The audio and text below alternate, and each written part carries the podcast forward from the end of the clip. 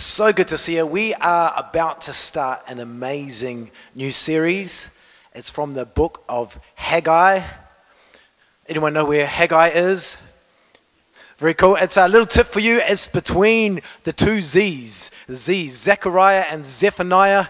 I learned that back in Sunday school because uh, does anyone else remember sword drills? We used to have this game where the teacher would call out a scripture and you have to quickly find it in your Bible for, before anyone else and you win a prize. So, uh, so we are studying the book of Haggai. It's going to be an amazing series. So you can turn to that right now. It's going to be fantastic. It's going to be a great series uh, that we're going to look into today. But um, before we even jump into it, why don't we, uh, why don't we pray and uh, ask God to speak to us this morning? Lord, I God, Lord God, I thank you for your word. And I thank you for the words of uh, Shane earlier on today, Lord God, that, uh, that we can build a foundation on your word, Lord God. Lord, when we put those things into action. So, Lord, I pray today that you would give us, that you would speak to us clearly about where we're at. And, Lord, I pray you'd give us the courage and the steps to walk that out. In Jesus' name, everyone said, Amen. Very cool. So, uh, before we jump, I want to start and by uh, expressing a certain kind of phase in your life. This is kind of the time in your life when you just expected more. Does anyone kind of know that phase when you expected more? Maybe things just haven't turned out the way you thought. I know in my life, there's been a few situations where I just kind of expected more.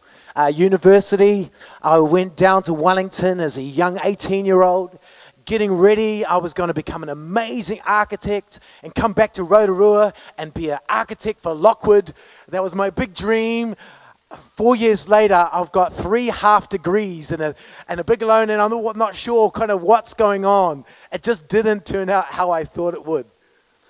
Uh, even recently, it happens over and over again. Even recently, just a couple of months ago, I've been working hard on, on getting better at my preaching.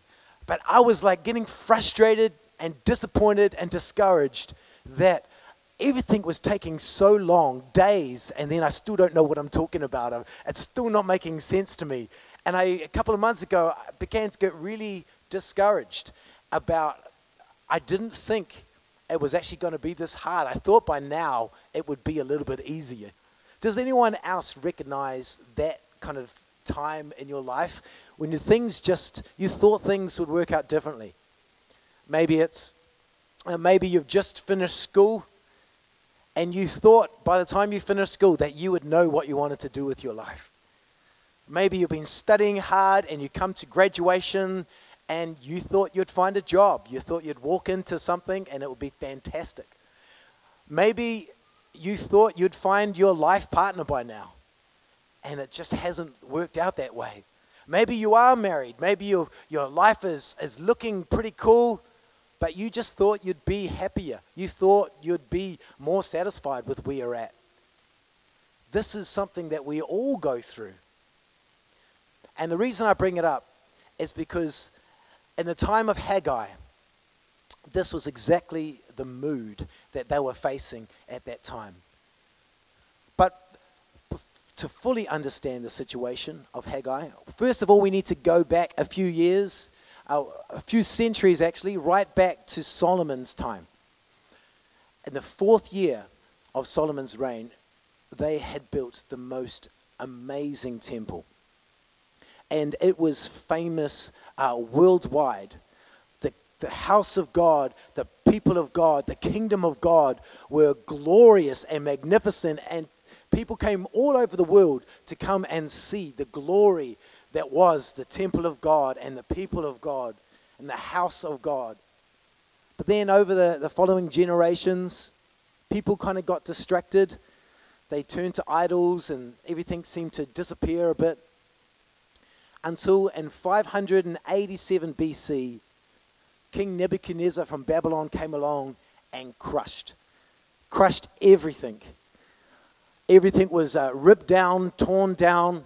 The temple was absolutely destroyed. The Jews were taken off to captivity for decades. And can you imagine how they felt in that time? the complete loss of identity, the complete loss of hope from God's chosen people. Now they're slaves to a heathen, heathen people. Their, their temple, their promised land that they'd fought so hard for, had been stripped away and broken down to ruins. And so, for 50 years, they were in uh, exile in Babylon. Uh, but after 50 years, 50,000 of them were released back to Jerusalem to rebuild. They were given the task to rebuild. And I can just imagine the anticipation, the excitement that would have been with them. This is our turn. We are the generation that's going to rebuild Jerusalem to its former glory. God is going to come and bless this land, and we will be mighty once again. God has redeemed us. We are the people for the job. They would have been so excited. So they came back and they built the foundations of the temple. They built the altar to God. But then they encountered some opposition. The Samaritans who had moved in while they'd been gone, they started to oppose them. And so they gave up and they sat back. And for 14 years, there was no progress on the temple, there was no prayers to God.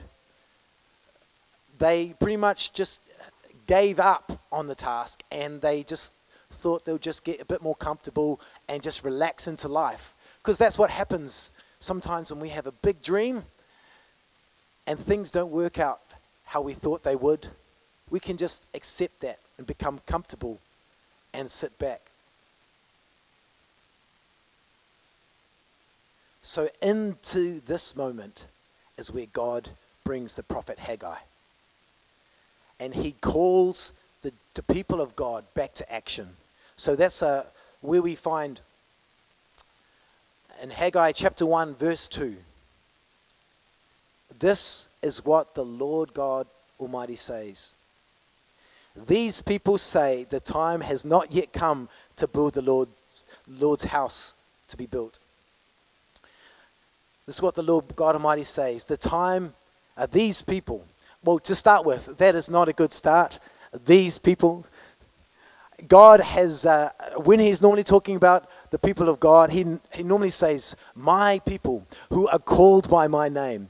But now He's talking to them and He says, These people and that's a little bit funny because that's what we say actually when we want to disassociate ourselves from family members. That's not my dad, that's your dad. Honey, uh, your son is, uh, is making a mess again. God, is disassociating himself with, with his own people. This is not a good start. But he says, These people say, the time has not yet come for the Lord's house to be built. What they are saying is, uh, we know it needs to get done, but you know the timing's off. Things got a bit awkward, got a bit tricky. So obviously, it's not the right time. And we can be tempted sometimes when we're uh, when God has given us a task to do, and we step out, but it gets hard to think that the opposition means that God is not in this. Maybe God doesn't want us to do this. And I understand that God sometimes does close doors, but too often we kind of we'll just like knock on the door, press a bit. Oh yeah, it's not happening. Oh yeah, I will just obviously the timing's wrong. Wrong. We we say that I didn't say that all the time. Oh, just it's it's good, but I'll get to that a little bit later. I understand that needs to be done. I've been think I've been saying that since I was a little kid. Daniel, come and do the dishes. Yeah, yeah, I'm gonna come do that later, kind of thing. We all say that. But we've got to make sure that we don't equate opposition with it not being from God. We need to ask ourselves maybe, are we just getting uh, allowed ourselves to be too comfortable? When it comes to pursuing the things of God, I'm not worried when I encounter opposition. I actually worry when I'm not encountering opposition. Uh, on Thursday nights, one of uh, the small groups is boot camp. Any boot campers in the house? Oh, yeah. Uh, and at boot camp, we have a saying. It says, if it ain't hurting, it ain't helping. You see, at boot camp, we are not there to just like look pretty. We're not there just to, to do nice little plies. This is not ballet class. We squat deep we press hard and we're dripping with sweat and it is not pretty. And we say, if it ain't hurting, it ain't helping because we are not, we are there to burn fat and to build muscle. We are there for a task. And I think God has placed things in us. If we are following God, we should be encountering some kind of opposition. Things should be a little bit hard. Otherwise, what are we doing? Are we actually stepping into the plans that God has for us? Now, I want to encourage someone this morning. You are doing everything right, and yet it's just hard. And I want to encourage you that God wants to say to you today that He sees he knows and He is with you. And He is building something inside of you. He's building a strength that will build your future. So know that He is with you. The song that comes to mind was from when I was a little kid. This is for you this morning. I have redeemed you. I have called you by name. Child, you are mine. When you walk through the waters, I will be there, and through the flame. You will not be drowned. You will not be burnt. For I am with you, says the Lord God Almighty. Now, if there's one thing that I want you to take away from today's message, uh, it's this thing right here is to choose the hard right over the easy wrong. Choose the hard right over the easy wrong. You see, it's easy to keep sin secret. It's hard, but it's right to confess it, to get help, to have other people come around you. It's easy just to ignore the bank balance and just keep swiping that card and hope everything's going to be fine. It's hard, but it's right to live to a budget, to get some savings. You know it. It's easy to hold a grudge when someone hurts you. It's hard, but it's right to forgive them as Jesus has forgiven us. It's easy to give up when things get tough. It's hard, but it's right not to quit. Now, God has, uh, has given us all something. He's placed something in us. And I want you to just take a moment to think about what is it that God has called me to do? Is there an assignment that is unfinished? Maybe it was uh, 14 years ago. Maybe it was 14 months ago. Maybe it was uh, 14 days ago that God has placed something on your heart.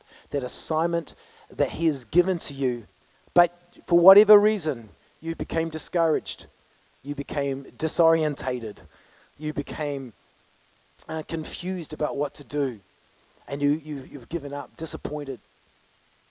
I believe that God is going to stir something in us this morning, that God is calling us back to task. He wants to reawaken hope in us. So uh, I want you to keep that thing in mind that thing that God's placed on your heart. Keep that in mind as we go through the scriptures today. And then we're going down to verse 3. Then the word of the Lord came through the prophet Haggai. Is it time for yourselves to be living in your paneled houses while this house remains in ruin? Now, this is what the Lord God Almighty says Give careful thoughts to your ways. Ouch. God is, uh, is pretty much telling them, like, paneled houses, really? Now, those are normal houses. To, to have in the Middle East, ancient times, paneled houses, that's royal, that's like royal abode. Here, the people had become so discouraged with the task of rebuilding the temple that they've just sat back into the comfort of life and let everything carry on. And they've created them for themselves a nice, comfortable environment and left that task. They didn't even want to look at it anymore. But God is calling them back to task. Now, God, there's nothing wrong with being comfortable. There is nothing, God doesn't have anything against nice stuff. You can have nice stuff. But when that comes before God, when that comes before what God has called you to do, that's where God says, give careful thought to your ways. So God's been speaking to me actually over the last month, and He's reminding me about uh, what He showed me at the beginning of the year. At the beginning of the year, He showed me that 2018 would be about uh, growing a strong, supported young adults leadership team. That, that's what we're going. That's what this year is going to be about. Then He gave me a second thing that this year will be about, and that is building a stronger life with my wife. Now, one of those is, is on the way and it's, it's going great. We're doing, having some great fun at Young Adults. And me and Di, we're really passionate people. We like to be involved and we love building community. The thing is, our life actually, over the last few months, became just so busy that uh, we could go weeks without actually having a home cooked meal. We're always out there. We have no energy, no time, to, no space to build into our life. And there's nothing wrong with serving God and, and, and all that. But God was reminding me here of what He showed me at the beginning of the year that this year is to be about building a strong life with my wife. So, what is it that God has shown you? And verse 6. Now, this verse here is actually quite scary to think how relevant it is. It's like 2,500 years since it was written. But in verse 6, uh, this is what it says it says, You have planted much, but you have harvested little. You eat, but you never have enough. You drink, but you never have your fill. You put on clothes, but you're not warm. You earn wages only to put them in a, in a purse with holes in them. What, what God's saying is, you know what? You are busting your butt at work, but you're still not getting anywhere and you're still not satisfied. You are earning more than you've ever earned in your life, and yet your savings account is still empty. He is saying you're accomplishing more and you're pushing hard more, but still you don't feel satisfied or fulfilled. And what it's like uh, Dr. Phil would say, you know, you're doing all that stuff, how is that working for you? How is that way that you're doing it? How is that working for you? I believe God is saying to us this morning, I want to show you another way. I want to show you, uh, I have a better plan for you. I have something so much stronger, so much better for you. So, down in verse, so the next verse, this is what the Lord God Almighty says Give careful thought to your ways. I love it that our God his heart is towards us. That he cares enough about us to reawaken hope, to set us on the path again. Give careful thought to your ways. Go up to the mountains, bring down some timber, and build the house so that I may take pleasure in it and be honored, says the Lord. Go to the mountain, bring down the timber, and build my house. He's laying it out. Look, just do number one, number two, and number three. Do what I showed you to do. Now, I don't know if the Jews at this point, the Israelites, were looking at the temple. And I know if I was them, I would be thinking about, oh man, how is this construction going to come together? How are we going to sort out the kind of the opposition that we're going doing? And they're looking at all the different problems. They're looking at number steps number four, steps number five, steps number six, and they're completely overwhelmed. I understand that. Completely frozen into inaction. This happens for me so much. A couple of weeks ago, I went to get my warrant, went to VTNZ, was zipped it through VTNZ and one of my light bulbs decided not to work that day. Yay. And uh, so, simple enough find an auto electrician, get it changed, come back, get your warrant. But I was so overwhelmed by steps four, five, and six, all the worries, all the questions. Oh, but I don't want to get ripped off just to change a light bulb. But what if it's a deeper uh, uh, electrical problem? And uh, what if I give it to some dodgy guys and it's just not going to work? Should I be doing this myself? I don't know how to look after cars. And three hours later, I found myself sitting at home, just staring to space, thinking about all the things that were the obstacles for me to get my warrant. So I did my little trick, which is to get a phone number ready and uh, the nearest auto electrician and just press call. And then uh, yeah, I distract myself and go, oh, look over there, and then hit call, and suddenly the phone is ringing, and I have to talk to them. Oh, hi, can I bring my car in? Yeah, she'll come in half an hour. Fantastic. Take my car around. He says, actually, we don't do that kind of stuff. Go just down the road over here. So I went down the road there. 15 minutes later, my car is fully functional and on my way back to VTNZ. Just a simple bulb, but I was frozen in, in action because I was worried about steps four, steps five, step six. But God is challenging us this morning. He's stirring us this morning. Just do steps one, two, and three. Just do what I showed you and let me do the rest. Do what God has shown you to do today. If God is saying you need to invest into your marriage, then find time, go to a cafe, sit down, talk about what's wrong, and actually invest into it. If you need, if your finances are out of out of whack, go to the website, get a budget sorted, and start putting plans into action. If you need to deal to your health, go visit a doctor. How about come to boot camp on Thursday? We'll get you fit. Come on. Eat right, put into action. Don't be so worried about what's ahead. Just do what God showed you today. Be faithful to that. Work in that. So for me, what uh, what happened for me was an Anzac Day about a month ago, I suppose, about a month ago. I was actually at Life Conference. It was day two of Life Conference, and uh, and the church had paid for me to, to go to conference. So thank you for that. Thank you for that. Um, and it was just me and Mike at Life Conference, and it was day two. And my favorite speaker, Jentezen Franklin, was speaking that morning. And I was getting ready to head off to conference. And God reminded me of what He told me at the beginning of the year. Actually, you need to build a stronger life with your wife. And the thing is, Di was off on Anzac Day. But the thing is, I don't like letting Mike down. And so I'm thinking, actually, you know, this is just not the right time to. I'll find another time to, to catch up with Di. We've been super busy. Oh, but, you know, all these things started coming up, all these worries. So I did my little trick again and I typed up a quick text to Mike and said, Hey, Mike, I need to take the day today. And then I just had it there and I was just getting ready. And the easy thing for me to do would just be look, I just delete the text, jump in my car, and just go. Uh, look, I'll just carry on and we'll deal with this later. But the hard, but the right thing to do was to quickly distract myself and hit send. And then as well, take that step to do what is right. And so me and Di, we went for a lovely walk across the water, around the water, not across the water. we're that holy people, we're that holy.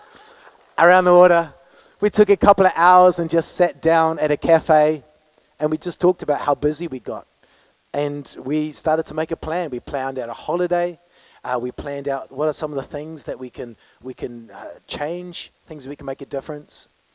But during that day, we felt that God had reinvigorated hope again for our future. And I believe that God wants to reinvigorate hope for you and your future. He wants to pour back and He wants you to break through that disappointment, break through those things that have become too hard.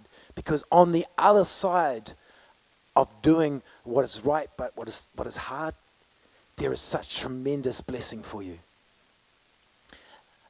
over the page at Haggai 2, God is talking to the people again in verse 9, and he says, The glory of this present house will be greater than that of the former house, says the Lord Almighty. And this place I will grant peace, declares the Lord. And the message version it says, This temple is going to end up being better than how it started. It'll be it was a glorious beginning, but an even more glorious finish.